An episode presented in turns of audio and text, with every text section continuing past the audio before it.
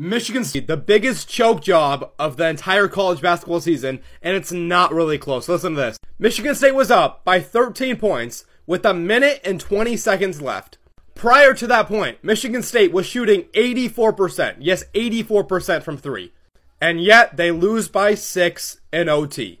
This has to be one of the worst losses I've seen from any college basketball team this year. You're up 13 with a minute 20 left you cannot be losing games if you want to do anything in March. I mean, Michigan State's offense though played amazingly. So did Iowa's. Some of the sets these two teams run, Michigan State with that mid-range kind of pull-up with that edge string is amazingly well done. If you want to be a good team in March and if you want to win games, you can't lose games like this. You can't be up with a minute left, let alone up by 13 points and lose in overtime to a team. That just can't happen. Short Cast Club